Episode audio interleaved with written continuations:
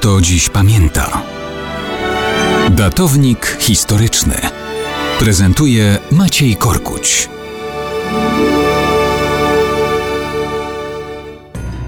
Mało kto dziś pamięta, że 11 czerwca 1726 roku w Madrycie urodziła się córka króla Hiszpanii Maria Teresa Antoinetta Rafaela de Bourbon.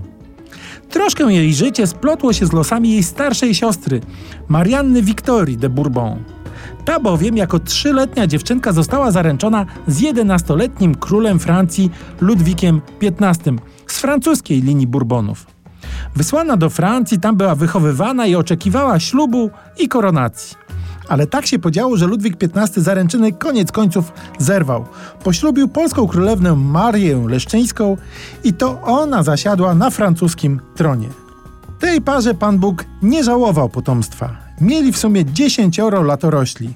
Czwartym dzieckiem i pierwszym synem był Ludwik Ferdynand, od razu traktowany jako następca tronu.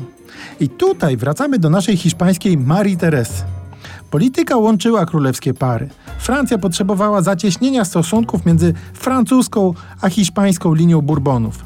Tamta historia z zerwanymi zaręczynami nie pomagała, więc wymyślono ślub królewskiego syna Ludwika Ferdynanda z Marią Teresą właśnie.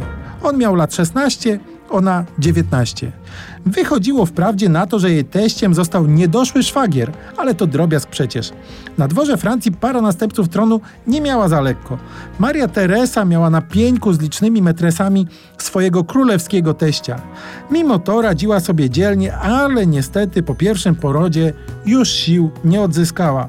Medycyna ówczesna była bezradna i Maria Teresa zmarła. Mąż poszedł w ślady ojca i także po rocznej żałobie związał się z polską królewną. Tym razem córką króla Augusta III Sasa. I tak plotły się ze sobą losy królewskich rodów między Madrytem, Paryżem i Warszawą.